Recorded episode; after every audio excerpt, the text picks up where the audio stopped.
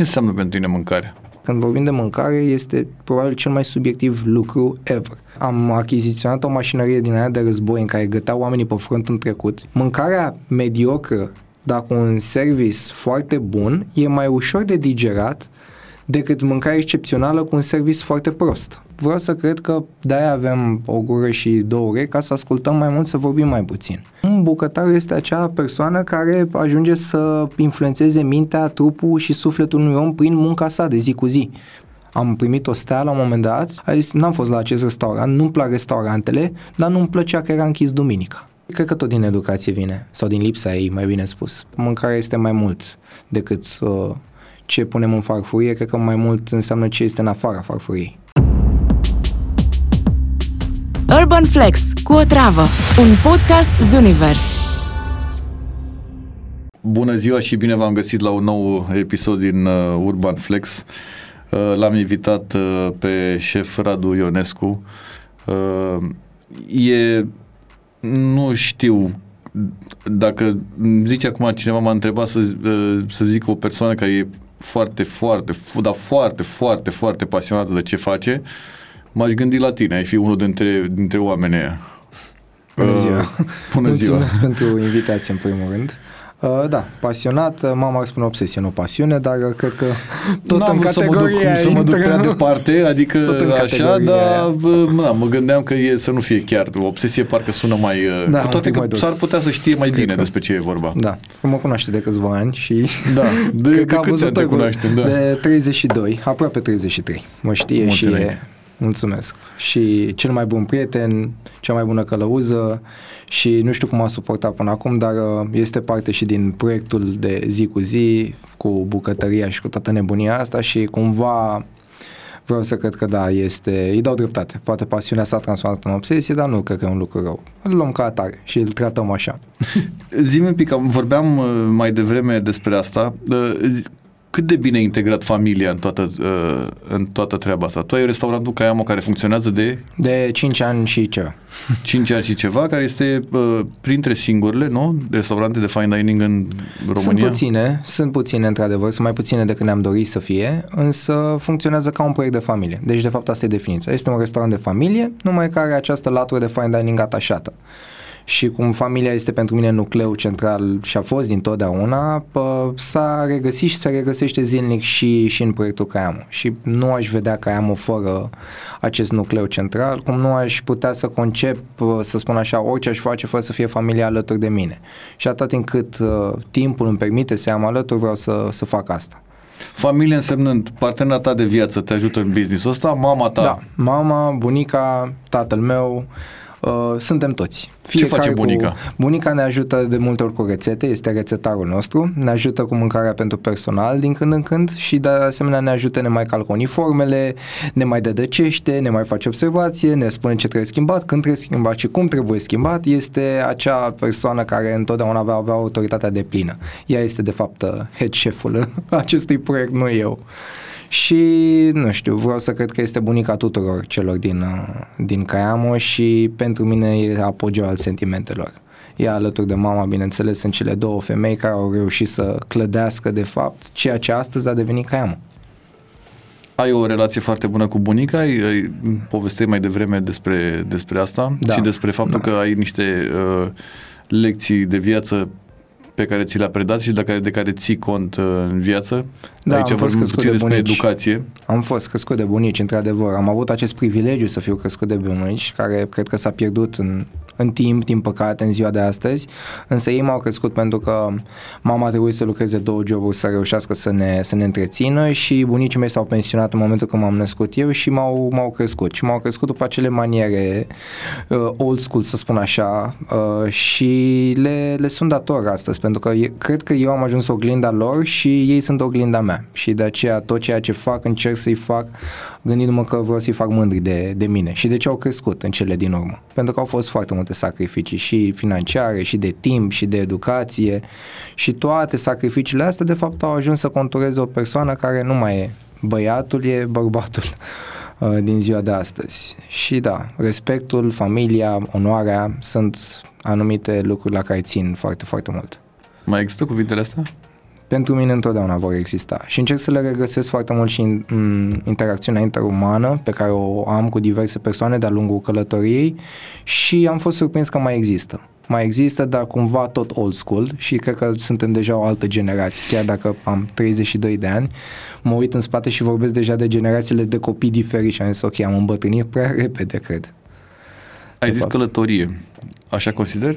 Da, consider o călătorie pentru că de fapt asta e important. Multă lume întreabă de fapt ce contează foarte mult destinația, călătoria. Cred că de fapt contează compania de-a lungul călătoriei pentru că destinația se poate schimba în timp. Ți-o creionezi tu cum vrei.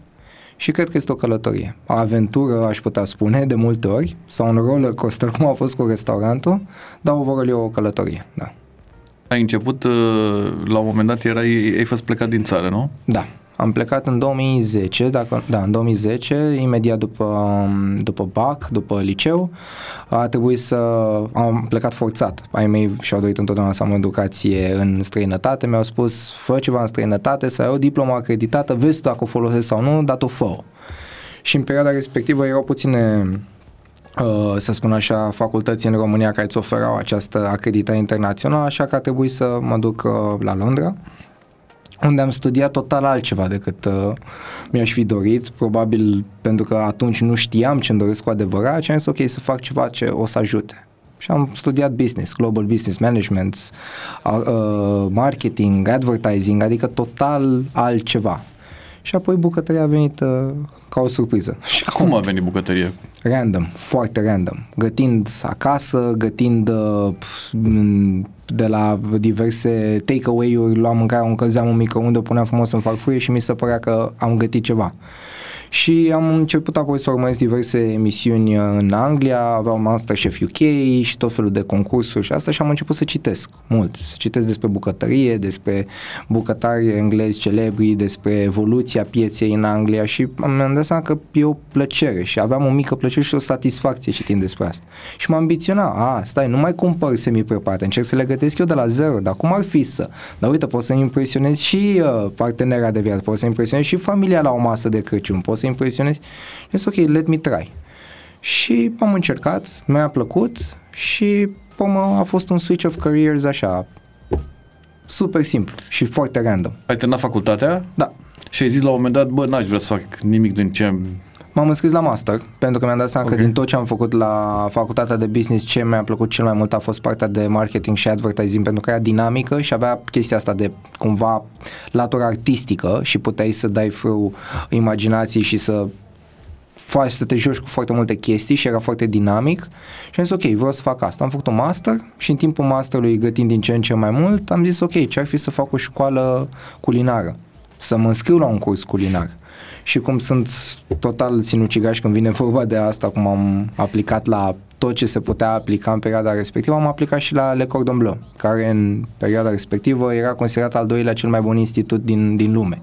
Înființat în 1895 la Paris, cu tot felul de istorie încărcată, pă, toată partea asta de gastronomie, nouvelle cuisine, escoffier, carem, tot ce era mai sus se regăsea în acele rețete de la, de la institut. Și am zis, ok, de ce să nu aplic? Uh, m-am dus, m-au acceptat spre surprinderea mea, nu mă așteptam și acel curs pe care îl gândeam eu de o săptămână s-a transformat de fapt de un curs de 9 luni care a fost grand diplom, am studiat și bucătărie, și patiserie, și management, și parte de uh, vin, de tasting, de pairing, sommelier, adică au fost toate. Și am zis ok, a început aventura, a început roller coaster. Deci switch-ul a fost de pe zi pe alta, pentru că am terminat masterul astăzi, a doua zi eram deja la Le Cordon Bleu. Deci foarte multă școală. Păi tăi ce au zis uh, după devierea asta de la, de la drum? A fost un pic șocant pentru ei, pentru că după ce le trimiți poză cu omletă gătită acasă și cocktail de creveți și ou ochi și ce mai făceam eu pe acasă și până îmi spui că te înscrii la un institut culinar, e o diferență acolo totuși de abordare. Și am sunat și le-am, bineînțeles, telefonul a fost vreau să devin șef bucătar. Pauză în telefon, nimic, complete S-a pierdut silence. semnalul. Da. și bineînțeles cum mama a susținut orice, când era mic jucam basket, voiam să ajung în NBA, deja tot era, adică a susținut erau orice multe nebunie, filme, am da. înțeles. Multe, multe, am trecut prin perioada de hip-hop, după care am trecut prin rock and roll, adică le-a văzut pe toate, săraca femeie, deci cred că e imună. A zis ok, poate e o chestie, vrea să gătească, face un curs de un weekend, își dă seama că nu, sper să nu-și taie degetele, aia e, scăpăm și de treaba asta. Lui nu luăm Dumnezeu. Da, exact.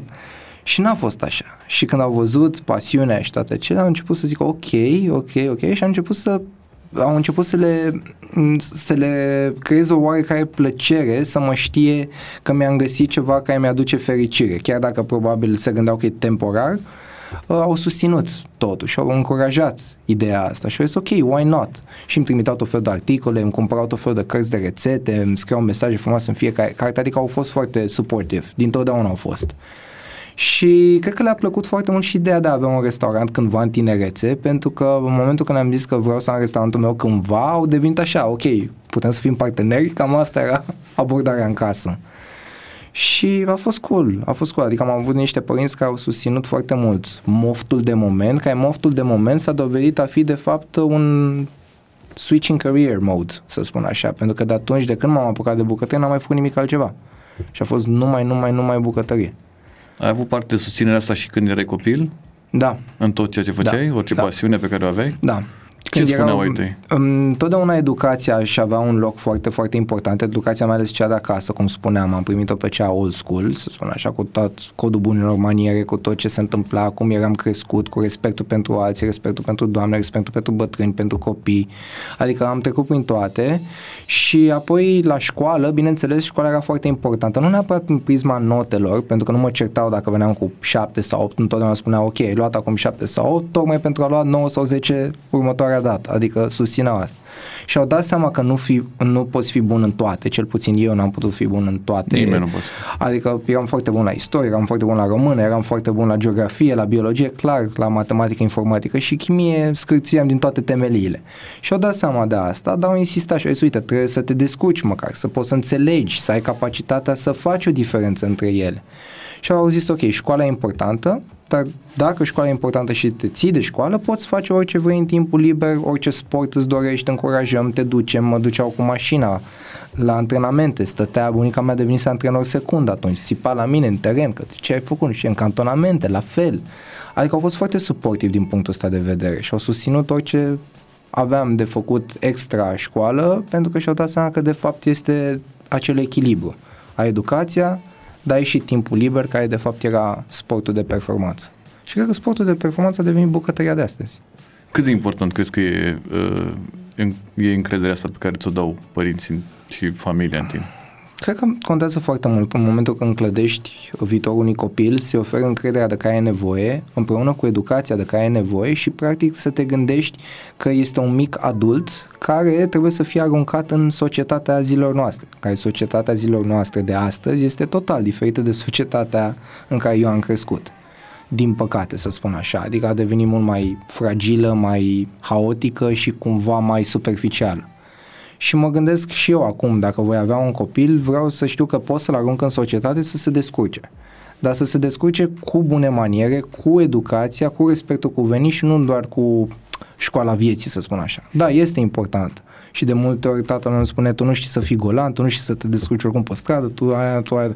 Eu zic, ok, nu știu, pentru că am fost crescut în esență de două femei. Bunicul meu fiind un pic bonlav, am fost crescut de două femei care m-au preluat și m-au crescut. Dar cred că contează. Încrederea, de fapt, duce în punctul în care ai încredere în tine ca adult. Și încrederea în tine ca adult, de fapt, e încrederea pe care tu o dai mai departe celor din jur.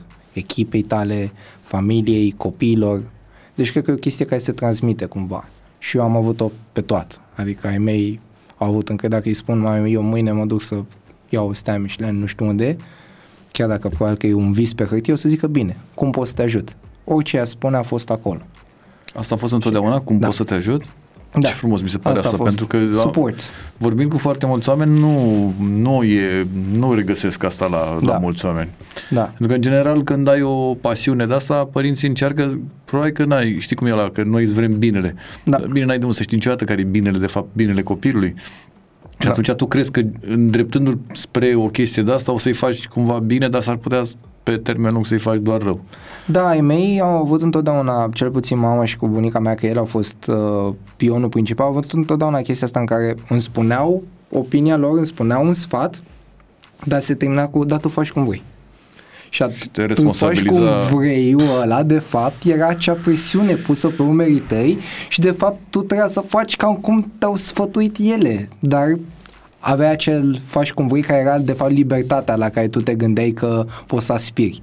Și da, puteai să faci cum vrei, dar până consecințe erau tot, pe ce, tot cele pe care le vrei sau nu le vrei în momentul ăla. Știi, cam așa vedeam situația, adică așteptam acel sfat și, și acum, dacă am o problemă sau nu neapărat o, o situație, uh, tot timpul mă consult cu, cu mama mea, o întreb și pe bunica, chiar dacă e diferență de generații și e normal să fie, întotdeauna ele îmi vor spune o opinie sinceră. Băi, uite, eu aș face așa.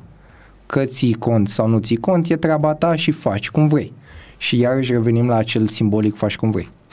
Da, da, care de, și eu l-am auzit foarte des, dar e, pe mine mă responsabiliza foarte tare, adică preferam să zic că fă așa. Da, da, da, da, exact. adică exact. era mult mai... Adică, băi, am făcut așa cum ai Da. zis, adică na, e, dar acum e vina ta că nu mi-a ieșit exact, asta. puteai să pasezi Puteai da, să pasezi vina, vina lucru care nu ne Știu. place foarte mult. Să, Să în general, facem, să da. pasăm vina, că tot timpul e sistemul de vină, tot timpul e cineva de vină. N-am învățat copilul la școală Corect. pentru că profesoara nu venea la Da. școală. Sau nu știu, habar n-am. Da, da, da, Nu da. e pentru că el n-a vrut să învețe sau așa. Cum te întreba în liceu, știi, ajungeai și era acel test, acea lecție și ai învățat pentru astăzi, nu, dar am citit. La exact, fel era da, da, și da, da. chestia Am asta. citit, acum nu știu dacă Da, am cu adevărat. reținut multe chestii, dar eu Am măcar, citit. adică mi-a dat interesul. De Da, citit am da, citit. Da. Uh, ai terminat, uh, nu ți-a bătut vreodată gândul să rămâi afară? A, ba da. Ba da, ba da. Uh, Caiamul era menit să fie afară. Caiamul a fost menit dintotdeauna pe hârtie să fie deschis la Londra, unde și știam în ce zonă, cum trebuia să arate, care era conceptul, tot. Adică era totul gândit să fiu acolo forever. Pentru că eu cu Londra am avut tot timpul relația asta de love and hate. Aveam zile când nu suportam Londra, aveam zile când iubeam Londra, știi? Și o vedeam așa, prin uh, perspective diferite.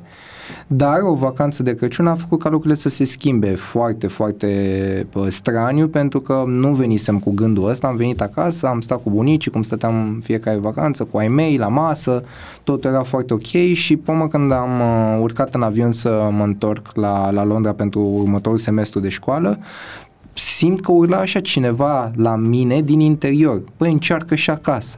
Bă, băiatule, gata, șapte ani la Londra, e ciclu de viață de șapte ani, încearcă mă și acasă, ce ai de pierdut? Dă-ți măcar șapte ani.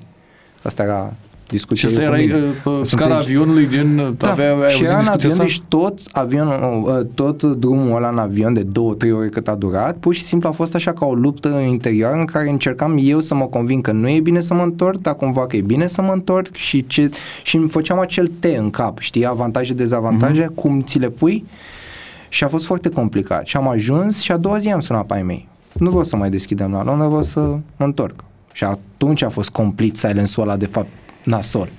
Pentru că totul era, băi, ești acolo, e un viitor, poți să faci, nu știu ce. N-au intrat în categoria oamenilor care mi-au spus foarte mulți, în România nu ai cu cine, în România nu se poate, în România, știi povestea. Eternele E- sfaturi când vii, vrei să faci ceva, da, nu, deci nu, este am acel, încercat da, toți, da, nu, nu o să-i se dai de poate, cap. Da, și am auzit toate poveștile și cu uh, colegii mei care erau deja stabiliți la Londra de ceva timp, uh, foști colegi de facultate, uh, de liceu și îmi spuneau, băi, lasă-mă, acolo mănâncă ceafă de porc și mici, ce te duci tu cu fonflere, spume, chestii, cine dracu să le mănânce, cine să le... Și am zis, băi, stai un pic. Și a fost ideea, hold my beer, stai un pic. Expune oamenii către ceva și vom vedea dacă funcționează sau nu. At Le-ai least dat I can altceva? try. Da. At least I can try. Cam asta era chestia, știi? Pentru că multă lume spunea, da mă, dar nu poți să educi, uh, tu trebuie să educi, nu poți să educi, dar tu... Și am zis, stai un pic. În primul rând nu-mi permis să educ pe nimeni. Nu sunt pedagog să educ oamenii din punct de vedere culinar, mai ales că nu am vârsta necesară, experiența necesară și nici nu... uh, Ăsta este scopul, de fapt. Eu vreau să te expun la o experiență culinară pe care eu o consider una diferită și să-ți arăt mai multe, pă, să spun așa, concepte cu care tu poți să vibrezi și să interacționezi. Cam asta era uh, scopul principal al restaurantului, să te expun la ceva nou în piața locală. Dacă suntem pe aceeași lungime de undă, then great. Dacă nu, poți să accept feedback-ul înapoi și be better the next day. Dar niciodată nu am zis, a, mă duc în România, că e mai ușor, sau mă duc în România, că vreau să-i arăt lui ace. Nu, a fost pentru comunitate. Și pe, întoarcerea acasă, de fapt, nu a fost un sacrificiu. A fost o decizie luată matură, o decizie matură, luată în consecință de cauză. Și Ce an era asta? 2016 a fost vacanța, 2017, 2017 am deschis. De fapt, proiectul a început în 2017. Tu aveai proiectul în cap, că ai zis, aveam da. proiectul care da, da, da. Când exact l-ai așa. creionat în mintea În timp ta? ce eram uh, la Le Cordon Bleu, începusem deja să spun, uite, aș vrea meniul ăsta, aș vrea să fac asta, aș vrea să arate așa, tunicile bucătarilor vreau să fie așa, uh, tăvile de servire vreau să arate așa, adică începuse să fie elemente puse ca într-un mood board, puse pe foaie, cumva.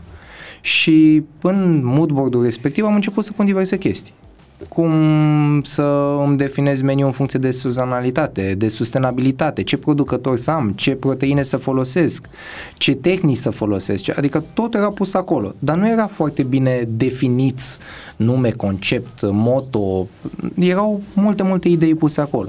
Și mi-am dat seama că ideile alea au fost luate și transpuse în România, chiar dacă ele au fost cumva filtrate pentru piața de aici, pentru că mi-am dat seama că trebuia să mă adaptez fără să mă adaptez pieței, cumva, if that makes sense.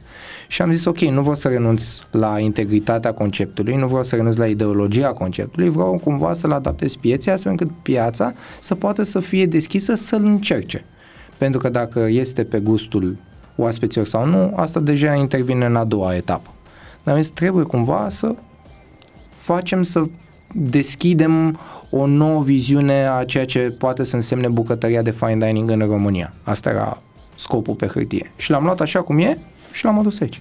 Exista ceva fine dining în România în 2017? Da, da, da. da cred că mai, mai erau câteva restaurante, uh, plus cele mai vechi, să spun așa, unde nu erau fine dining pe care îl Uh, oferim noi la Caiamo, dar erau tot restaurante de fine dining din punct de vedere al abordării, al eleganței, al meniului, al produselor folosite. Mă gândesc, de exemplu, la, la cantin de Nicolai, unde eu mergeam copil fiind cu ai mei și era un restaurant foarte elegant și foarte frumos, cu uh, fețe de masă perfect călcate, cu uh, tacămurile perfect polișate, pahare de vin în funcție de fiecare vin, uh, mai multe feluri de mâncare, adică era ideea de fine dining, că nu era probabil uh, cum este acum modernă și cu tot felul de tehnici culinare moleculare și mai știu eu ce, da, dar ideea de fine dining exista. A fost și uh, Heritage, dacă nu mă înțeleg, uh, dacă nu mă înșel, cred că au mai fost. Plus cele foarte, The foarte Artist. vechi. The Artist, da. exact, care era deschis atunci. Uh, au mai fost și concepte uh, de New Romanian Cuisine, cum încercau să fie promovate atunci. Au mai fost bucătari întorși și din străinătate care au încercat foarte mult să schimbe puțin. Adică nu o să spun niciodată, da, dacă până la Caiamu nu exista nimic. Greșit. Caiamu e decât o piesă dintr-un puzzle colectiv care ar trebui să aducă un beneficiu pieței. Suntem și noi, pe lângă alții. Și exact da. ce vorbeam noi mai devreme, ar trebui să fie cât mai mulți ca lucrurile să evolueze și să se ducă într-o direcție foarte bună. Eu sunt de aceeași părere. Este un efort colectiv. Gastronomia uh, locală este un efort colectiv și ar trebui să fie. Și aici nu mă refer numai la restaurante de fine dining. Fiecare mic antreprenor care a îndrăznit să viseze la o schimbare a pieței din punct de vedere culinar ar trebui să contribuie și la această schimbare. Pentru că vorbim acum de pizzerii, de cafenele, de wine bars, de tot felul de cocktail bars, uh, restaurante de fine dining, restaurante uh, casual, comfort food, bistro, toate creează de fapt ce vom numi peste ani de zile patrimoniul gastronomic românesc, care de fapt trebuie să rămână viu și fiecare să-și adauge acolo, să spun, uh, personalitatea, ideologia și mai mult decât atât această dorință de a schimba lucrurile în bine. Pentru că dacă este să visăm la o gastronomie locală cum o găsim în alte țări și vorbesc acum din Europa de Est sau să îndrăznim să ne uităm spre vest, uh, trebuie să contribuim cu toții chiar cu toți, producători locali, piețe, adică cumva un restaurant singur nu poate schimba o țară. Și am ajuns la concluzia asta foarte, foarte repede, încă de la deschidere. Trebuie să fim mai mulți. Dar, din păcate, știm și noi că industria nu este cea mai ușoară și de multe ori devine competitivă, dar cu mici uh, greșeli în ceea ce privește competiția în sine. Te referi la faptul că nu există unitate Mm, Da, cred că nu există o unitate, din păcate, sau o unitate cum ar trebui să fie. Sunt mici bisericuțe, dacă putem să le numim așa, cum era un liceu. Eu sunt prieten Da. cu ăla și cu ăla și cu ăla. Dar uh, cred că lucrurile se schimbă și evoluează. Întotdeauna fac această um, analogie cu un melc care își, cas, uh, care își care casa mereu în spate și are ritmul lui, un ritm de melc. Așa evoluăm și noi. Încet, încet, încet, dar mergem într-o direcție mai bună. Vreau să cred că mergem într-o direcție mai bună. Ce întâlnim pe drum, că e ploaie, că e vânt, că mai calcă cineva pe căsuța noastră, dar ne mișcăm. Și dacă ne uităm acum 10 ani, acum 12 ani, 15 ani, eu cred că totuși suntem un pic mai Bine. bine, bine rădăcinați în cultura românească din punct de vedere food și expunere de fapt. Mai multe concepte, mai multe restaurante, mai mulți oameni pasionați și care ies la restaurante, că de fapt și asta contează. Pentru că știm cu toții că în trecut oamenii obișnuiau să mănânce acasă sau obișnuiau să petreacă foarte mult timp cu familia, mănâncă numai acasă, ieșeau la restaurant numai să sărbătorească Ziua de naștere. ziua de naștere, aniversare sau uh, Crăciun sau Revelion. Acum, totuși, oamenii ies și fără un motiv anume să se bucure de compania în care se află sau să se bucure foarte mult de un anumit moment care e important pentru ei. Trebuie să fie și o zi de sâmbătă, nu trebuie să fie aniversarea cuiva. Și mersul ăsta la restaurant ajută. A fost guduit un pic în pandemie când uh, a început această nebunie cu food delivery și toată lumea comandă, acum a rămas ca un obicei să comanzi, să mănânci repede ceva dintr-o cutie de carton, care din păcate nu ajută restaurantele de tipul fine dining sau care încearcă să ofere o experiență, însă cred că este loc pentru toată lumea. Cred că chiar este loc pentru toată lumea și aici, apropo de competiție, haide să luăm toți un ingredient să ne jucăm cu el. Sigur este ceva bun pentru țara asta. Bine, eu nu cred nici măcar în, în, uh, în varianta de și o pizza dar pe care o pui în carton și chiar dacă faci 10 minute cu ea, nu are niciun fel de Nu. legătură cu absolut nimic. Nu, din păcate nu și asta a fost dușul rece pe care noi la Caiamul l-am uh, îndurat, să zic așa, în, uh, în pandemie și sunt convins că multe restaurante au trecut prin același lucru. Noi am făcut testul ăsta, adică aveam meniu Caiamă, când a trebuit să închidem atunci uh, restaurantele și am zis ok, delivery is the only way, am luat câteva preparate, le-am pus în cutii de carton și le-am lăsat cu timer 10 minute, cred, uh, să vedem ce se întâmplă cu el nu mai avea nicio legătură cu preparatul treabă? inițial. Sosul mutat dintr-o parte în alta, se gătea prea mult peștele, se gătea prea uh, repede carnea, uh, se răceau, se amestecau gusturile, deci era o varză totală. Și am zis, eu nu pot să pun acest meniu uh, pe platforme de delivery, pentru că oricum nu aveam flota noastră proprie să ne permitem să facem noi delivery, nu pot să fac asta, pentru că va ajunge ca omul ăla să mănânce o mâncare care nu are nicio legătură cu conceptul nostru. Nu zic că n-ar fi bună, era gustoasă, dar nu era ce încercam să transmitem. Este ok, dacă tot facem delivery, hai să gândim anumite produse care să fie ok pentru delivery, să reziste mai mult, să poată fi reîncălzite într-un cuptor cu microunde 20 de secunde și așa s-a ajuns. Exact ce spui, o pizza e bună atunci scoasă din cuptor, mâncată atunci. Leftover pizza e un pic nostalgic. Da, poți să zici că ai avut o pizza, că ai o Da. dovadă oai, că e o, ai o cutie de carton. Da, Cum te-ai adaptat în perioada asta cu, cu pandemia? A fost foarte complicat în pandemie. Din punct de vedere business am zis că nu vom supraviețui pentru că m, pandemia a venit când noi împlinisem un an și patru luni, sau ceva de genul ăsta, deci eram fix pe calea ascendentă și ne-a lovit în cap. A trebuit să închidem și de fapt partea cea mai grea pe care o reclam și astăzi și mi s-a părut cea mai dificilă a fost incertitudinea cu care m, industria a fost tratată, să spun așa, din punct de vedere al uh, măsurilor luate atunci.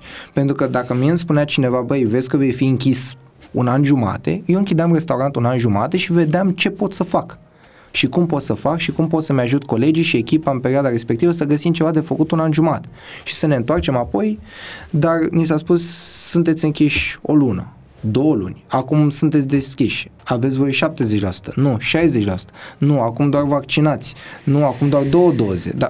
Și era chestia asta în care nu mai înțelegeai ce Ciorbă. trebuie să faci, Da. nu știai cât să cumperi, ce să cumperi, cât să gătești, pentru câți oameni să gătești. Era frica aia non-stop, ți-ai dat masca jos, gata, s-a terminat. Deci era graznic și incertitudinea asta, de fapt, a fost cea care pe noi ne-a rănit cel mai grav din punct de vedere business, pentru că costurile noastre erau foarte mari și nu știam cum să le controlăm chiria, uh, utilitățile, salariile rămâneau neschimbate, facturile rămâneau neschimbate, pentru că dacă omul ăla îți livra 30 de kg de carne, pe nu interesa că tu le vinzi sau nu le vinzi, trebuia să-i plătești 30 de kg de carne și aveai 30 de zile să faci asta. Dar noi 30 de zile eram închiși sau poate deschideam 10. Și erau tot felul de variabile din astea care îți scăpau de sub control. Și a fost foarte rău. Și ne-am adaptat deschizând un nou concept, în perioada respectivă se numea Boboco, după bunica mea Bobo, cum îi spun eu, și era ideea de comfort food, mâncare uh, comfort food și am creat ideea de bao buns uh, umplute cu tot felul de toppings-uri care erau derivate din meniul Caiamu. Cu alte cuvinte, aveam tot felul de pește, uh, biban de captură, wagyu, uh, luasem tot felul de piept de porc, nu știu de care. Și am zis, băi, nu le pot folosi în meniu care am, așa că le gătesc diferit, le pun în aceste bao buns, le pun în cutii, 20 de secunde la microunde când ajung la oaspete acasă și le-a băgat și le-a încălzit și poate să aibă a bite of comfort. Cam asta e ideea. Și am făcut la Baobans din asta nu mi și pe nas, să spun sincer. Deci aveam senzația că sunt făcut eu din Baobans la un moment dat. Și a fost grăznic. Și a funcționat toată vara toată vara, toată lumea, wow, wow, wow, amazing. Când a venit iarna, nu mai puteam să am nici acea terasă improvizată afară, nici mâncarea asta care era mai mult pentru stat pe bordură și mâncat lângă o bicicletă în timp ce vrei să te duci în parc. Și am zis, what now? Ce facem acum? Cum facem acum? Și am luat un cort militar, am cumpărat un cort, l-am pus afară în curte, am achiziționat o mașinărie din aia de război în care găteau oamenii pe front în trecut, e din 1940 dacă nu mă înșel, uh, făcută în Germania, am deschis, are niște ca niște cazane, așa le-am deschis și am început să gătim mâncare de cantină servită mâncare de cantină în uh, ca niște ramechine de metal și am stat așa toată iarna. Aveam încălzitoare deschise, era cald aici și îți înghețau picioarele jos, nu puteai să stai. Eu eram cu un parpalac din ăla militar luat de la undeva de la un târg de antichități lângă mașinăria asta care mergea pe lemne, deci era caldă, dar mi era cald doar când stăteam lângă ea. Și găteam fasole cu cârnat, ciolan, uh, ciorba, fumătură, mici, cârnați, adică tot ceea ce eu nu gătisem până atunci nici măcar o dată, nici măcar o dată, eu a trebuit să învăț de la colegii mei din perioada respectivă să gătesc și să le fac pentru a plăti salarii. De fapt, asta era ideea. Să am să plătesc salarii. Să am să plătesc salarii și să mă rog să nu mă dea afară cu chiria de acolo. Și cam asta a fost, adică vara a fost Boboco, iarna a fost cam o cantin și am trecut prin toate. Deci da să spun că de la fine dining să ajungi să faci fasole cu ciolan este un duș rece. Pentru că tot mâncare este, da, și cu același respect făceam mâncarea respect, doar că nu era o zonă de confort cu care eu eram obișnuit. obișnuit da. Și am învățat, a trebuit să învăț. Și pă, m-am redeschis și de atunci am spus că fiecare oaspete care intră pe acea ușă va fi tratat ca un zeu coboră pe pământ, pentru că mi-a lipsit să... Pentru că ai avut perioada da. asta în care ai simțit cum e fără. Da, și mi-a lipsit să gătesc pentru oameni să-i văd, pentru că găteam pentru ele, vedeam așa printr-un cort, uh, știam că nu e chiar confortul pentru ei, știam că nu pot să le aduc confortul de care ei au nevoie și a fost foarte, a fost cumplit. Deci cumplit a fost.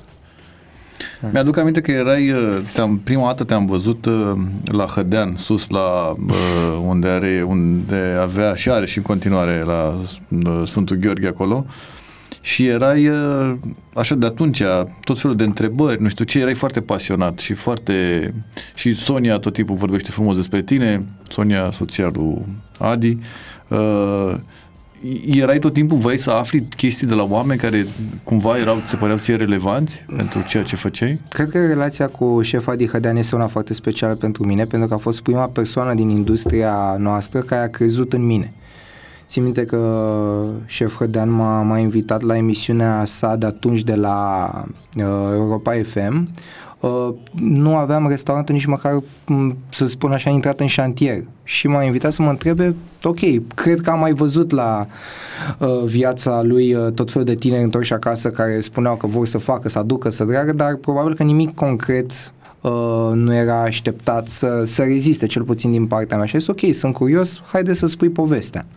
Și a avut cumva încredere în mine fără să ne cunoaștem și apoi, bineînțeles că l-am văzut din prima ca pe un mentor și a rămas pentru mine un mentor și țin foarte mult și la el și la, și la Sonia și la Vladimir uh, uh, băia, băiețelul lor pentru că au fost oameni care au crezut în mine fără să mă cunoască niciun pic. Și au zis ok, s-a întors un puște acasă, vrea să-și deschidă un restaurant, so what?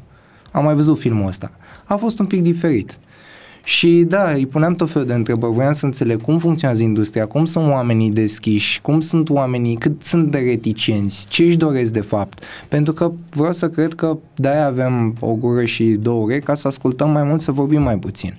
Și știam că poate sigur să mă învețe foarte multe lucruri pentru că a trecut prin lucruri pe care eu nici măcar nu visasem să le pot concretiza cumva. Și experiența lui cu anumite cuvinte plus alții din uh, industrie care și-au spus și ei părea mai bună, mai pragmatică, mai rea, mai directă, mai indirectă, mai, să spun așa, au ajutat să îmi definească puțin viziunea asupra ceea ce urma să fie. Și am rămas foarte bun prieten, îl respect foarte mult, adică oricând uh, ne, ne vedem, avem o relație specială și vreau să cred că la fel cum el a crezut în mine și eu o să cred în foarte mulți care vor veni și o să-mi spună vreau să fac asta în țară. Ți se pare că sunt puțini oameni care când vii cu o chestie, o idee, te încurajează și că sunt mai mulți care zic, ai mă ce naiba, s-a mai făcut, ai mă că nu o să reușești, ai mă ce naiba. Mă întreb general sau pe mine specific? Pentru că general am văzut foarte multe episoade din acest serial, că nu mai e un film, e un serial da. ce, ce descrie acum. În cazul meu pot să zic că au fost împărțite. Au fost persoane care au crezut din prima, au fost persoane care n-au crezut deloc și au fost persoane care sunt în continuare sceptice dacă este o decizie bună că acest restaurant e aici. A, încă mai sunt? Da, sunt, A, bineînțeles. Okay. Adică sunt mulți care mă da că era la Londra. Și în momentul ăla eu zic și dacă nu. Pentru că acolo lucrurile sunt diferite. Poate, poate era mai bine, poate era mai rău. Cine Dar, știe? A, nu știu, cred că e bine că sunt părerile împărțite, pentru că dacă toată lumea, toată lumea spune că faci un lucru bun, încep să ai tu dubii dacă chiar îl faci Asta cu bine. siguranță, dar adică... mi se pare că gen trebuie să te și există unii care sunt vine și foarte apropiați da. care să te încurajeze. Da, că... contează foarte mult. Eu am avut, de exemplu, la noi în familie, mama este cea care visează alături de mine, dar e mai ancorată în realitate. În schimb, să, să spun așa, tatăl meu este cel care este foarte pragmatic, foarte bine uh, ancorat în tot ceea ce înseamnă cifre, financiar, calcule și la un moment dat vede partea de business mai mult decât partea de, să spun așa, creativitate. Cum eu văd mai mult partea de creativitate decât văd partea de business, adică cumva trebuie să ne completăm. Cezara la fel este la, la Caiamo, este cea care întotdeauna îmi spune ok, știu că tu ești cu capul nou și visăm la stele împreună, dar mai vină un pic, mă mai trage de picioare, mai vină un pic și la aici, pentru că s-ar putea să fie prea challenging acel preparat sau s-ar putea să expui prea mult de ea sau s-ar putea tehnica aia să fie prea... Și nu-mi spune neapărat lucrurile astea și nu mi se spun lucrurile astea din cercul celor apropiați astfel încât să-mi doboare creativitatea, dar cumva trebuie să existe echilibru. echilibru. Da. Și de multe ori, bineînțeles, fiind eu partea asta mai artistică așa, tind să o iau prea mult spre anumite avioane la care eu visez noaptea și să uit de fapt că înainte de avion e și partea de boarding la care trebuie să ai un pic uh, mai multă grijă și atenție. Ce înseamnă pentru tine mâncarea? Mâncarea pentru mine înseamnă de fapt familie, pentru că asta este definiția principală. Eu am fost foarte, foarte, foarte, foarte, foarte uh, răsfățat din punct de vedere culinar când eram copil. Eram atât de răzgâiat, ca să înțelegi traducerea, eram atât de răzgâiat încât nu doream să mănânc același lucru două zile la rând. Trebuia să mănânc în fiecare zi ceva diferit complet diferit. Și îți dai seama, bunica mea, Bobo, ia de aici treabă și gătea în fiecare zi diferit. Și știi cum sunt bunice, nu, pot, nu pot să gătească numai cantități mici. Și gătea cantități obișnuite, chiar dacă mâncam o dată. Și pe începea să împart. Și la unchiul meu, și la mătușa, și la mama, și femeia gătise. Dar eu nu puteam să mănânc decât și înseamnă familie. Am fost răsfățat culinar, ea cred că mi-a creat acest uh, palet al gustului, fără să-și dea seama, cu care eu rezonez foarte mult. Sunt anumite mâncăruri unde eu mănânc numai dacă e făcut de ea. De exemplu, nu mănânc sarmale decât dacă le face ea. Nu mănânc salată beof decât dacă le face ea. Nu mănânc decât Adică sunt anumite rețete unde nici nu vreau să încerc decât... A, cele pur și cu- simplu nu, nu Da. încerci altceva. Ok. Nu, pentru că am încercat cândva când eram copil și cumva simțeam că îmi dezechilibrează amintirea acelui preparat în ceea ce o privește pe ea. Și sunt unele care intră într-o categorie de apogeu unde nici măcar nu încerc să le gătesc pentru a nu schimba gustul și rețeta. Adică atât de important e, e nostalgia, e atât de important e nostalgia asta pentru mine, a gustului. Deci cred că mâncarea înseamnă familie, în primul rând. Apoi mâncarea înseamnă companie, pentru că m, eu de multe ori consider că dacă ești cu persoana potrivită, poți să mănânci orice. Poți să mănânci și de pe bordură, dintr-un sat din China, habar n-am, orice, pachetele prea prăjite sau prea puțin prăjite sau nu contează. E vorba de interacțiune și de experiența pe care o ai alături de o persoană într-un anumit moment al vieții tale. Deci asta ar fi familie și compania cu care ești. Și apoi, bineînțeles, este, este respect, în care trebuie să aibă respect la bază. Cum spuneai și tu, ok, e vorba de o pizza, e vorba de un burger, e vorba de, nu știu, habar n-am, o farfurie de fasole cu cârnat, dacă știi că omul care a făcut-o și-a dat interesul și a făcut tot ce a stat lui în putință mai bine pentru acea farfurie, este respectul de care e nevoie. Adică, ok, am gătit asta, mi-am lăsat sufletul acolo. Pentru că mâncarea, în esență, cum se spune și în uh, legendele nescrise, trebuie să fie caldă și să satisfacă foamea. Apoi vin celelalte, sentimente, nostalgie, pă, iubire și tot felul. Dar respect. Cred că respectul e primul, de la care trebuie să plece. De-aia încercăm să lucrăm cât se poate de curat, cât se poate de organizat, cât se poate de fair pentru oaspeții noștri. Uh, când zici asta, te referi și la faptul că uh, pur și simplu ce vorbeam noi mai devreme, când uh, trebuie să folosești absolut tot, nu? Da. Fără să arunci nimic. Risipa Te enervează alimentară- tare să arunci mâncarea? Da, foarte tare. Cumva, nu, nu, nici nu pot să spun că mă enervează, mă întristează. Am ajuns în punctul ăla în care îmi dau seama că mă întristează și știu că sună ca un clișeu, dar este o discrepanță enormă între persoanele care aruncă mâncarea și persoanele care nu au ce pune pe masă. There's no more middle class. Adică ai cei mai bogați, cei mai săraci și nimic între. Și toată chestia asta eu o văd de fapt acea porțiune de risip alimentar, care pot să o înțeleg că mi-a fost explicată de mai multe persoane din generații diferite că este o urmare a comunismului. Eu, fiind născut în 91, nu-mi permit să-mi dau cu părerea despre ce s-a întâmplat în comunism, pentru că nu am fost expus la asta, nici copil fiind. Dar uh, am înțeles că nu existau anumite alimente și acum avem chestia asta să cumpărăm în exces. Și dacă te duci de Crăciun sau de Paște în orice hipermarket din țară, o să vezi coșul Dar ce Până stomac aici. ai de Crăciun ca să poți să bași tot coșul ăla? Că asta n-am înțeles niciodată. Ce stomac ai și mai ales cât timp ai să le pregătești, cui ai, oare cui să le împarți și mai mult decât atât să te gândești la ce urmează în 3, 4, 5 zile când toate acele alimente, clar, fiind perisabile, nu mai pot fi consumate cum trebuie și ajungi să le arunci. Și acea problemă, de fapt, este o problemă culturală, cea a risipei alimentare pe care eu o văd. Să cumpărăm așa mult, să fie, să umplem așa să fie. Pentru cine să fie? Păi și asta crezi că e- sunt niște reminiscențe ale comunismului? Cred Eu că văd este asta una. la oameni de 30 de ani care Cred nu că este au nicio una treabă. dintre, da, probabil că este una dintre, dintre piesele din puzzle și cred că mai este o chestie în care nu apreciem de fapt uh, acel, acea masă, acel aliment, acea decizie de a cumpăra ceva. Pur și simplu. Cumpărăm să fie acolo și uităm de ele. Sau intervenim într-o rutină foarte superficială a vieții noastre de zi cu zi, încât nu mai băgăm de seamă uh, toate aceste elemente. Nu le băgăm în seamă, pur și simplu, nu ne gândim. A, ce, m-am aruncat merdeneaua asta, ce contează? Da, dar e un copil în capătul străzii care ar fi dat orice pentru merdeneaua aia. Și nu știu dacă ai observat, mai e și superficialitatea asta, din păcate, care e general valabilă, nu vorbesc în România, în care ajutăm oamenii nevoiași numai de Paște, de Crăciun. Crăciun, da. Păi, oamenii ăia trăiesc și între, adică cumva hai să-i ajutăm, ne aruncăm mâncare și dacă putem să facem ceva cu ea, să contribuim cumva la binele comunității în sine. Și în România se aruncă foarte multă mâncare, adică văd asta și în restaurante, văd asta și în uh, bucătările domestice, aruncăm mâncare cu tonele și am citit câteva articole uh, în trecut și am văzut câteva cifre. Este scary ce se întâmplă. O chestie asta cu aruncatul ăsta de mâncare. Și eu am fost învățat la școală, la Cordomleu, îmi spuneau profesorii că, mă rog, risipa alimentară de fapt este lipsă de imaginație. Înainte să arunci ceva, trebuie să te gândești, băi, ce pot să mai fac cu acel lucru? Nu știu, de exemplu, coși de ceapă. Le iei, le deshidratezi, faci un stoc din ele și ai stoc de ceapă pe care îl pui în loc de apă la o supă, de exemplu. Sau habar n-am, adică ar trebui să arunci numai ambalajele. Restul, folosește-le, deshidratează-le, fă-le pudră, fă-le fermentate, fă-le cum vrei tu să le faci, dar nu le arunca, pentru că e păcat de ele.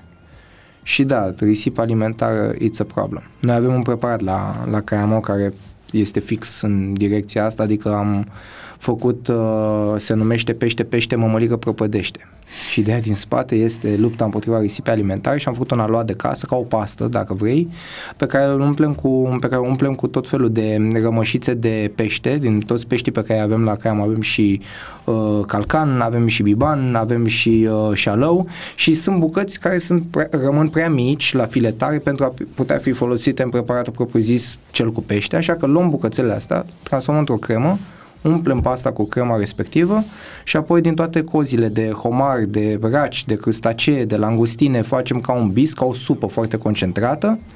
Flambăm toată asta cu tot ce ne rămâne pe fundul sticlelor de caisată, afinată, ce mai avem pe acolo și practic tot preparatul devine o pastă cu un sos și cu câteva uleiuri obținute numai din resturi, cum le numim noi în industrie, resturi alimentare. Dar din resturile alea reușești să scoți un preparat, care eu cred că este și gustos ca bonus. Și este fix preparatul care aduce în lumină problema risipei alimentare și uite, dacă ne-am străduit puțin mai mult, ce poți să faci cu resturi?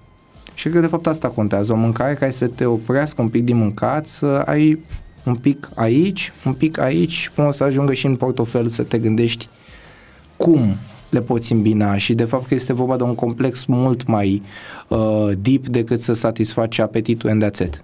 Adică hai să ne gândim și la problemele care există. Mi se pare că asta cu, cu aruncatul de, exact cum spui tu, știi, adică sunt o grămadă de oameni care chiar mor de foame la propriu și noi în continuare ne îmbuibăm cu de Crăciun și de asta și aruncăm, cred că jumate din mâncarea pe care o ai Că nu ai cum, Plus că, că se tu vede ai un acest singur surplus, stomac. știi, că ne uităm la știri și vedem fiecare în același știri. Câte apeluri au fost la 112. Dar chiar nu contează Da. anul, adică alea poate să fie Da, de 98, da, la da. fel. Cred că ar putea adică, să fie reluare, da. cum, cum spui. Că au făcut exceți, fie de băutură, fie de mâncat, fie de fie intoxicație, fie... Mi se pare că de reveliune aia cu băutura și de mâncat Da, aia de Crăciun. din Și păcate, după aia da. e și perioada aia de care spuneai tu, în care trebuie să fim mai buni, care durează, nu știu, 7, 8, 10 zile sau ceva de asta, după care revenim la...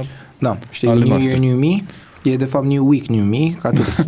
Atât Da, ține. da, da, da, ține o da, săptămână da, și pe mă iar, da. și pe mă iar. Și pe aia iar, vechiul eu sunt noul tu sau ce mai departe. Am fost la TIF uh, anul trecut și într-una dintre, dintre seriile uh, care sunt uh, destinate și uh, gastronomiei, am văzut un film uh, absolut senzațional, mi-a plăcut extraordinar de tare, după care, inspirat din filmul ăla, tu ai făcut o cină la Dapino care ne-a lăsat cu gura căscată și pe mine și pe prietenul meu de la Dapino, pe Dragoș. Uh, SF, tot ce am mâncat în seara aia. Uh, și după toată chestia asta, și filmul, și povestea, și cum erau ăia trei care erau din alt, complet din alt film, cu trei nebuni care își făcuseră ei o cărciumă undeva unde nu a făcut nimeni nimic pe o plajă, ceva poezie. Și ce ai mâncat tu acolo e o seară, adică, nu știu, mi se pare absolut senzațională. Nici nu mai țin minte ce ai făcut, dar oricum erau toate, erau ceva... Da, multă lume spune, m, se gândește și mă întreabă de unde vine inspirația. Inspirația să știi că poate să vină sau să nu vină deloc. Se întâmplă să am săptămâni, luni întregi în care n-am nicio idee și mi se pare că orice idee am e una proastă și sunt genul ăla de hârtii pe care le arunc și le arunc și le arunc că nu funcționează. Sunt unul că mă trezesc noaptea și mă gândesc, ah, acest preparat ar trebui să funcționeze sau asta sau asta și le scriu repede pe o foaie sau un telefon și încerc să le testez cu băieții din bucătărie în perioada care urmează. Uh, Atunci a fost un challenge pentru noi. Am fost invitați de cei de la Nespresso pentru festivalul uh, de la, uh, de la TIF, de la Cluj.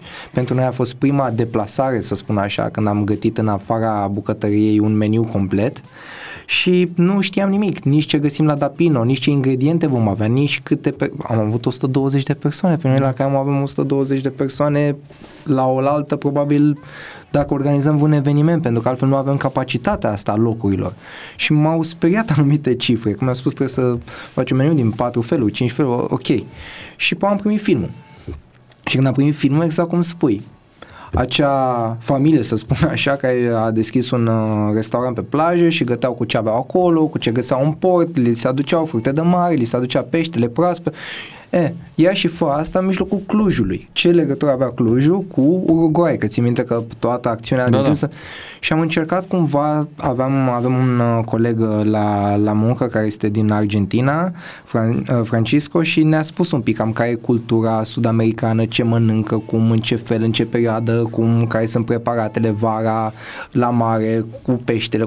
Și făcând acest research, apoi urmărind filmul, am zis, ok, trebuie să ieșim din zona de confort, să o zdrobim cu totul și să creăm un meniu special pentru acest eveniment. Deci trebuie să lăsăm ca un pic deoparte, trebuie să facem total altceva și am încercat să luăm câteva elemente principale din cultura sud-americană, cum ar fi uh, vita, cimiciuri. Vita este, a fost senzațional. Peștele. Aia a fost absolut da, senzațional. Pasta cu homar, cartoful dulce, copt, uh, cum, în ce fel desertul, care e dolce de lece și s-a transformat în acel uh, desert uh, complex cu gustul de caramel, cu lapte condensat, cu toate lucrurile astea. Am luat elementele, cum spuneam și uh, mai devreme, mood board, s-a transpus în meniu, am văzut filmul, Asta să mai spun că au fost probleme cu filmul, că nu puteam să-l găsesc.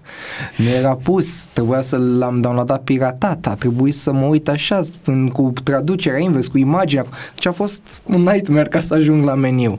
Și până a fost meniu și am avut emoții până în momentul când a plecat ultima farfurie a desertului.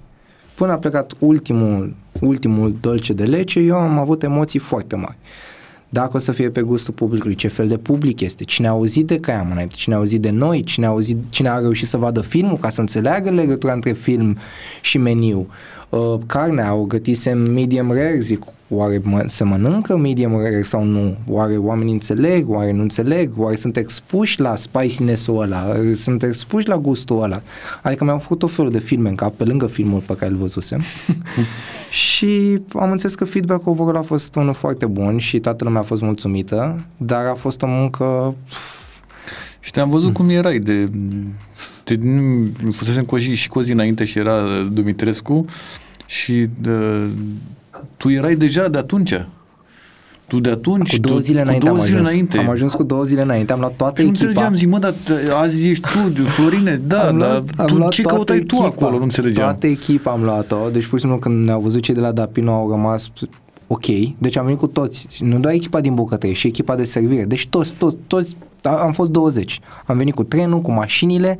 La mine în mașină am zis uh, mamei zi, nu poți să vii cu mine, trebuie să veni și voi cu o mașină, pentru că la mine în mașină pusesem cutii întregi de cos de homar, puse în gheață, să le duc acolo să fac bis, că nu îmi găsise homar, tot felul de ingrediente, sifoane, uh, popice din alea pentru sosuri, uh, pensete, uh, nu știam ce găsesc. Și am zis, Iau toată bucătăria acolo. Dacă am luat aparatul de suvid cu tot cu oală și am zis, ok, gătim suvid acolo, trebuie neapărat să avem.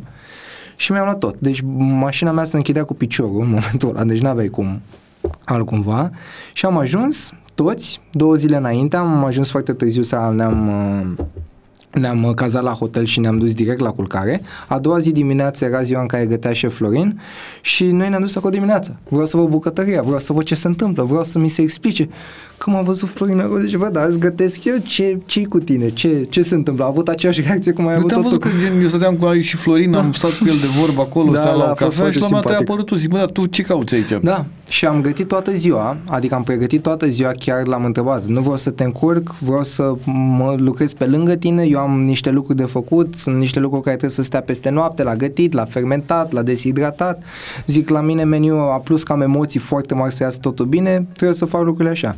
Și am terminat, nu știu, la 1-2 dimineața, în prima zi, tot și până a doua zi dimineață iarăși am venit ca să pregătim totul până la ora 6 când era deschiderea evenimentului și cina, de fapt. Și am stat, trei zile am stat și apoi țin minte și acum când am deschis berea la final, cred că a fost cea mai bună bere pe care am avut în viața mea. Nu știu ce bere era. Nu mai contează, da, era cea mai da, bună. A fost incredibil, adică atâta emoție și, uh, să spun așa, uh, dinamică nu, nu am mai avut până acum și la Caiamă nu am avut-o pentru că la Caiamă, indiferent cum știu unde sunt lucrurile, știu care se conturează Ești zona acasă. de confort. Ești acasă. Da. E fix ca și cum am fi jucat în deplasare fără să știm nimic despre deplasarea în sine. O echipă nici măcar n-ai vei înregistrat cum joacă, știi? Să Da, vezi, da, deci nu știam nimic. Nu știam mergem nimic. acolo, în Au Andorra, fost nu știu foarte, că- foarte ok și echipa de la Dapino. Senzațional la Au fost Dapino, da. absolut, absolut remarcabil că ne-au ajutat cu tot ce am avut nevoie. Uh, șef Sergiu, care este um, executive șef la ei, deci cred că l-am, l-am turbat de cap, săracul om, deci că nu, nu mă mai suporta pentru că, da, asta, dar de unde poți să iau asta, dar unde e spălător, dar unde e vas, dar am nevoie de asta, dar am nevoie, deci săracul era anesteziat de câte lucruri aveam nevoie ca să fiu sigur că planning-ul e cum trebuie. Și aveam fișe așa mari scrise, lipite, cu marcă, pe culori. Fiecare marcă însemna pă, un task. Fiecare task avea o importanță. Culoarea dicta importanța taskului respectiv. Și erau toate lipite și la montaj le arătam și se uitau și un pic ciudat la un moment dat. Mi-a și zis, a venit un om de la din spate de la, cred că era patiserie sau brutărie ce aveau și mi-a spus, eu n-am văzut pe nimeni așa ca voi băieți, sunteți prea organizați, ce sunt toate foile astea? Ce atâtea culori, da, ce atâtea- da. Și a fost un compliment frumos, pentru că mi-am dat seama că o mână de puști a venit și a reușit să facă lucrurile un pic diferit și să ne păstrăm ideologia cu care noi eram obișnuiți și în deplasare. Mergi pe ideea asta de tineri? Mm, să știi că vârsta nu o văd uh, nici neapărat un beneficiu, dar nu o văd niciun impediment. Cred că vârsta este, să spun așa, uh, dată de contextul în care te afli atunci. Adică da, toată echipa de la Caiamo este foarte, foarte tânără. Avem copii de la nu știu, am avut și uh, 19 ani și 20 de ani și adică foarte tineri. Uh, sunt cel mai bătrân la 32, ceea ce mă face să mă simt puțin old school, dar așa s-a nimerit. Adică niciodată nu aș uh, întoarce spatele cuiva care ar avea, nu știu, 50 de ani, 60 de ani și și-ar dori să se alăture proiectului. Never. De exemplu, un domn de la Vase, Neamarin, uh, lucrează alături de părinții mei, lucra la compania părinților mei, a lucrat, cred că, timp de 20 de ani și acum ne ajută și la curățenie și la vase și le-am spus uh, colegilor mei, chiar dacă noi avem 20-30 de ani, în fiecare seară, înainte să plece, să se ducă, să strângă mâna și să vadă mâna unui om muncit, muncit de ani de zile, să vadă cum ai mâna și după spălat de vase și după atâția ani de a munci non-stop. Omul ăsta ar trebui să fie acasă pensionat. A zis, eu nu pot stau acasă. Eu vin muncesc, eu nu pot stau acasă. Este ok. Și am zis, este vârsta, respect, iar și ajungem la aceleași De unde am principii. plecat? Educație? Da. Deci, cred că, da, suntem tineri și cumva e mai ușor pentru că s-a creat acest colectiv și toată lumea are aceeași vârstă, știi, când ai aceeași vârstă, ai aceleași uh, obiceiuri, ai aceleași uh, satisfacții, aceleași uh, dorințe de a ieși undeva, aceeași activități.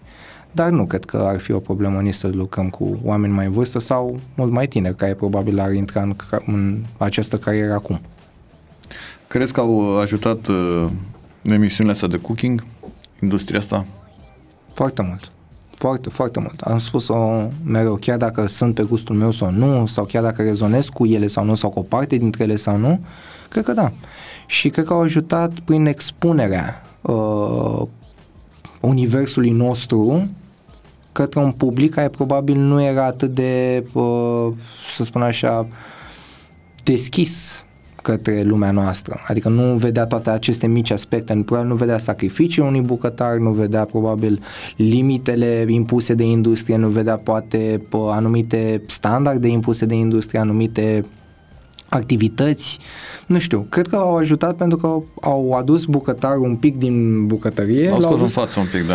L-au L-au scos în îmbrăcat față, frumos, da. în alb, nu mai e pătat, așa Da, e. și practic ar trebui să spună că, indiferent cum, bucătarul este acea persoană care ajunge să influențeze mintea, trupul și sufletul unui om prin munca sa de zi cu zi, prin rutina sa de zi cu zi.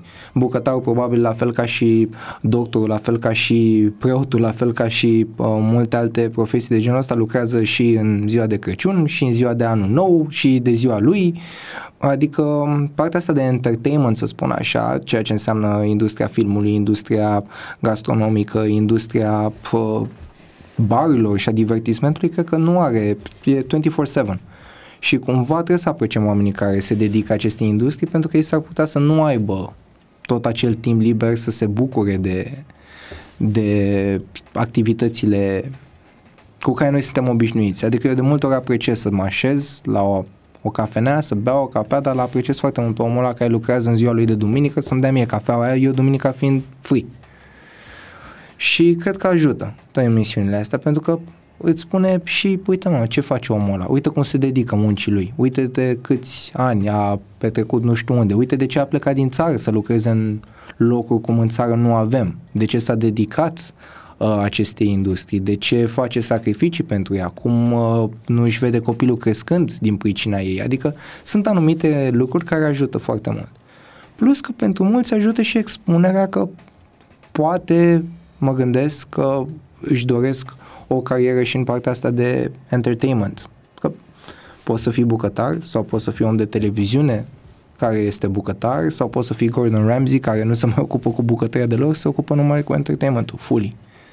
Țin că am fost la un moment dat în Napoli și ne-a dus cineva la un tur de ăsta din mai multe pizzerii și am ajuns la uh, uh, Gino Sorbilio, care toată lumea el știe că e exact cum spui tu, o mie de branduri pe el, nu știu ce, a scos în mijlocul acolo, a scos uh, masa și a început să nu știu ce să facă exact acolo, a, sunteți influencer din România, hai să facem, să dregeți nu știu ce, versus Franco Pepe, la care am fost la, uh, în Caiațo, care gen mi se face pielea de găină și da, acum când și... mă uit la, când mi-aduc aminte, care era complet din gri, totul impecabil, eu iau făină nu știu de unde, eu m-am mutat în Caiațo, că aici era tata, poze pe perete cu tata și cu bunicul care erau pizzari și cu toți ei, toți trei și complet alt film, știi? Care da. pentru mine Ai rezonat sunt foarte mult. fan Franco Pepe toată viața.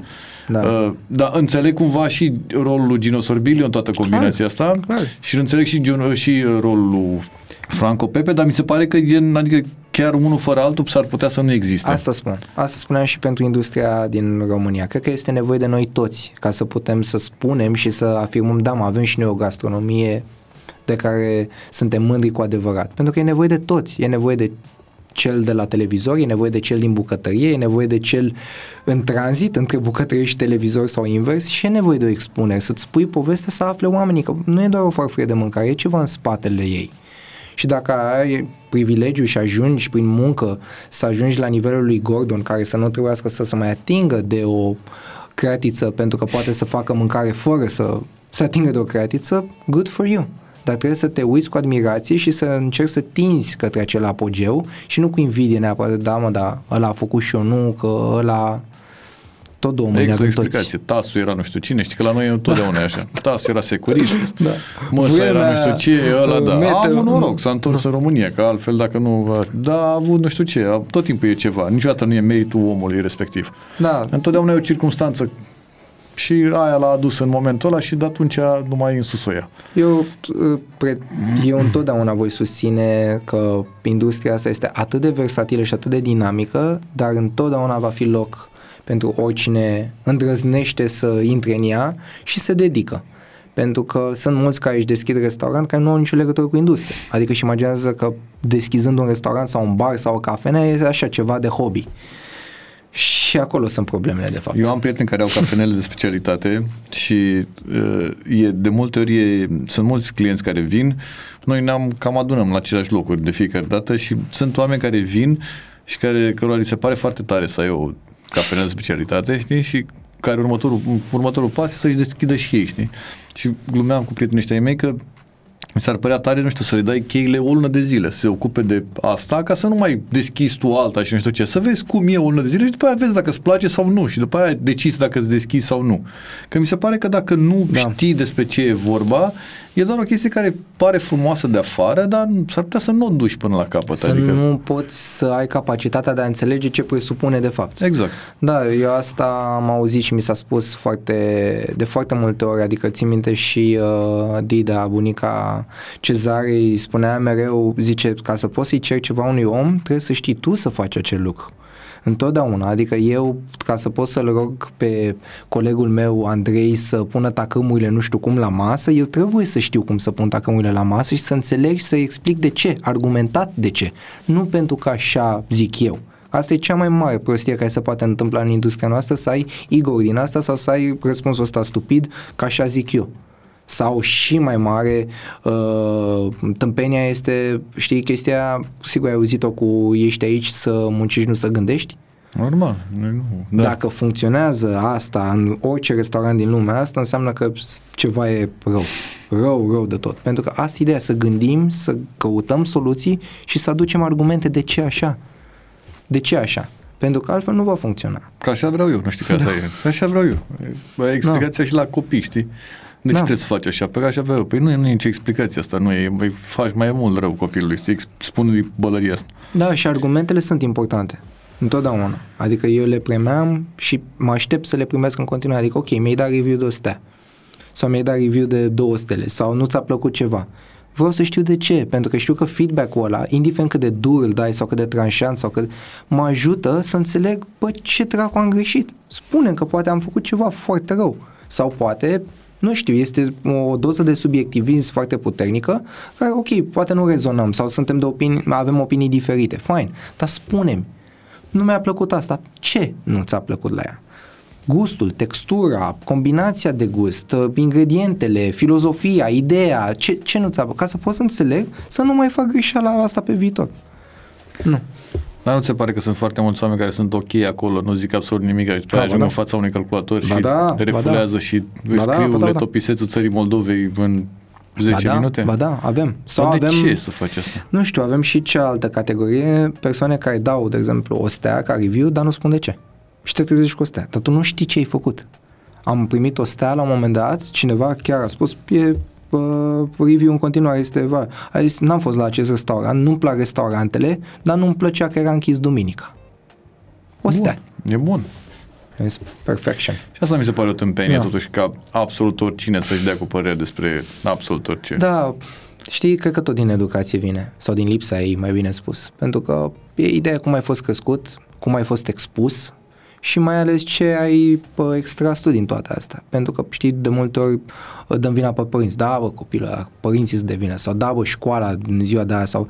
Dar la un moment dat ține și de o persoană respectivă să extragă lucrurile din tot ceea ce înseamnă educația în orice forma ei.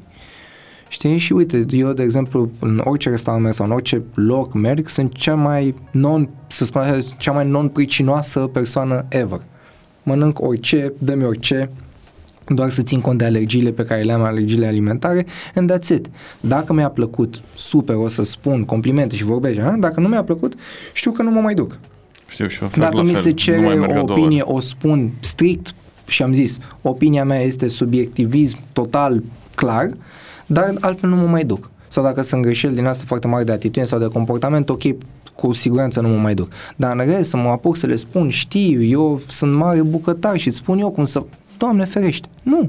Dăm ce vrei tu să-mi dai. Și mi se pare că uh, pe partea aia de bine, uh, când a vreun feedback de ăsta pozitiv, niciodată nu își răpește nimeni jumătate de oră din viața lui să scrie, bă, mi-am fost la restaurantul nu știu care.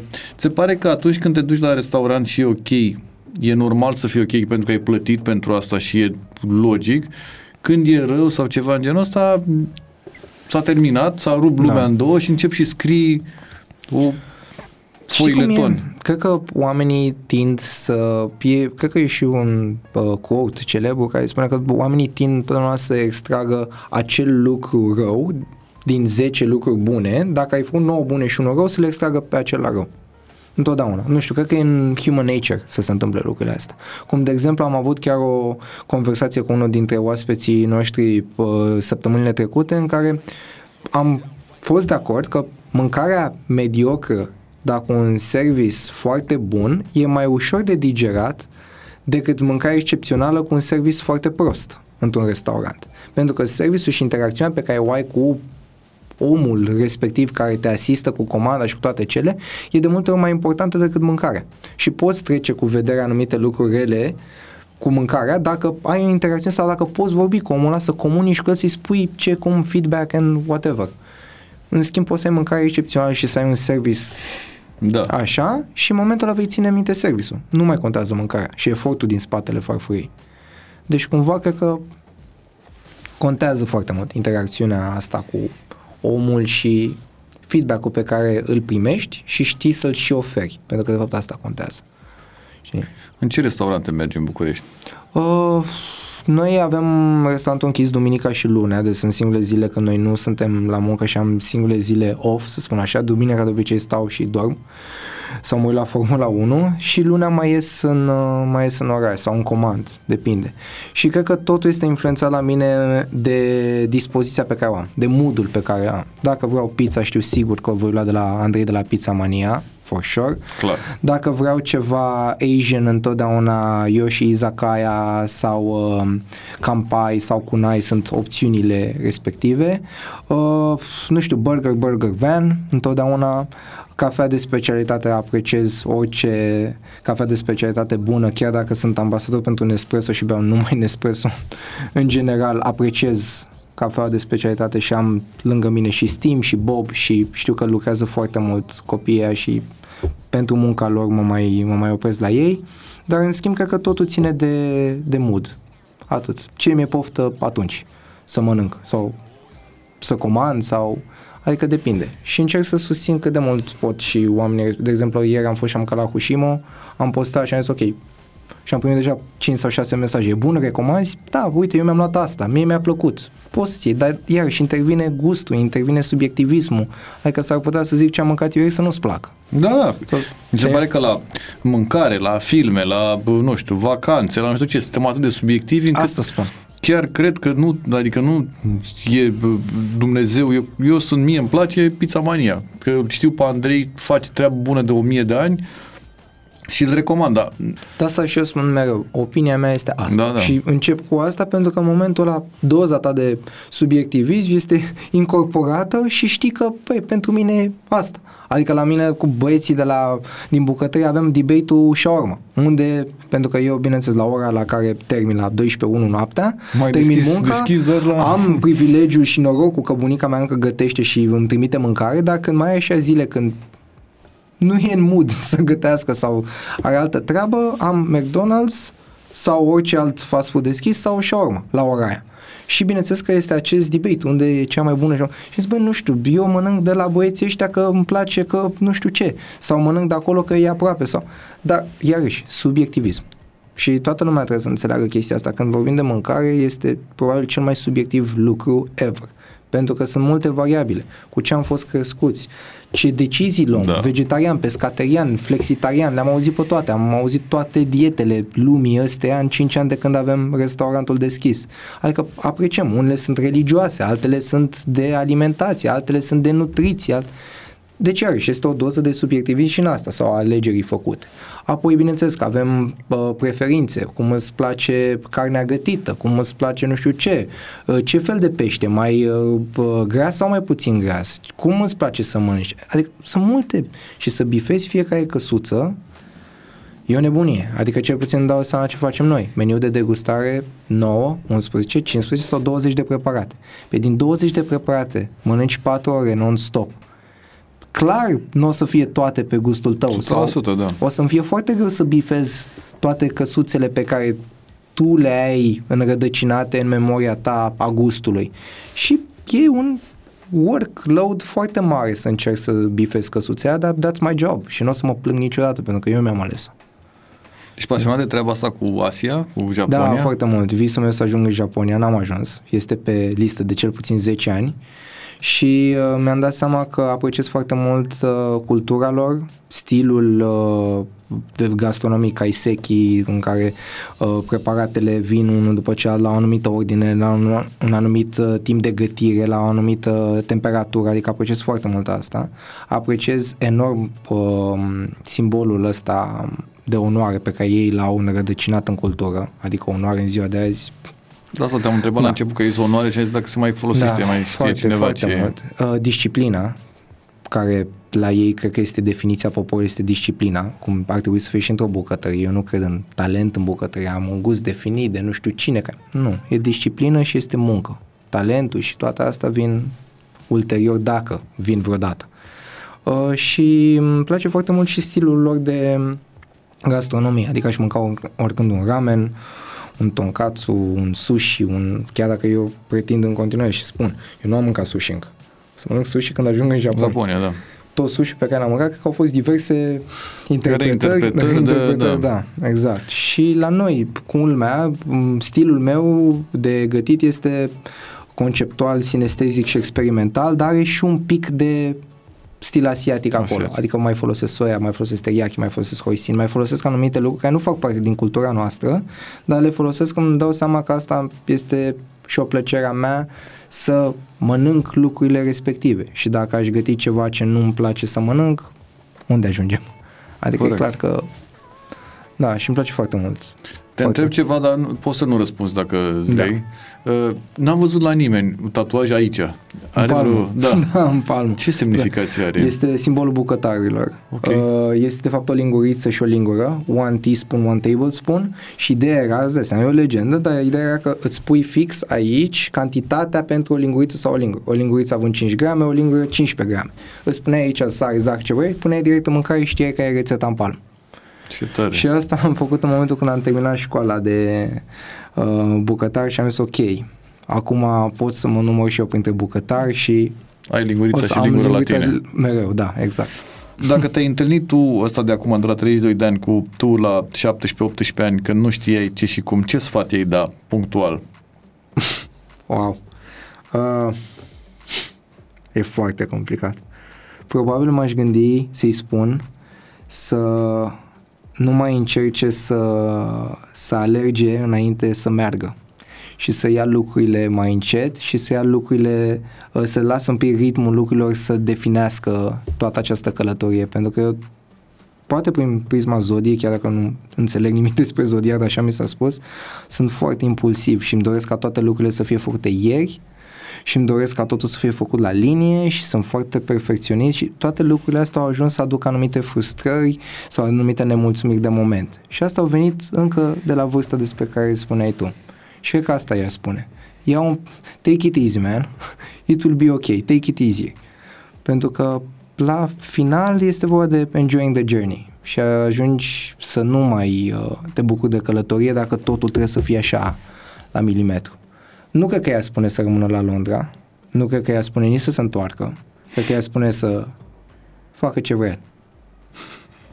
Ce zodie e? Că nu știu. Berbec. Da, berbec. Ok, nu știu absolut nimic despre zodii, dar da, nici eu, eram nici eu, curios dar să mi s-a întreb. spus, ești berbec, da, ești Da. încăpățânat. Ești berbec, da, ești impulsiv. Deci, practic, totul este vina zodiei. Deci, practic, Da, trebuie să dai vina pe Da, cineva. Bă, exact. e berbec, cum mă, acum, na, eu sunt în aia. După aia ascendentul ăla, care tot așa nu știu ce chestie, dar mi-a spus o colegă la muncă E că am ceva. ieșit din nu știu ce ciclu karmic care și a intrat și a ieșit și tot așa. Da. Și zic, ok, asta ce înseamnă? E de bine sau de rău? Atât vreau să știu.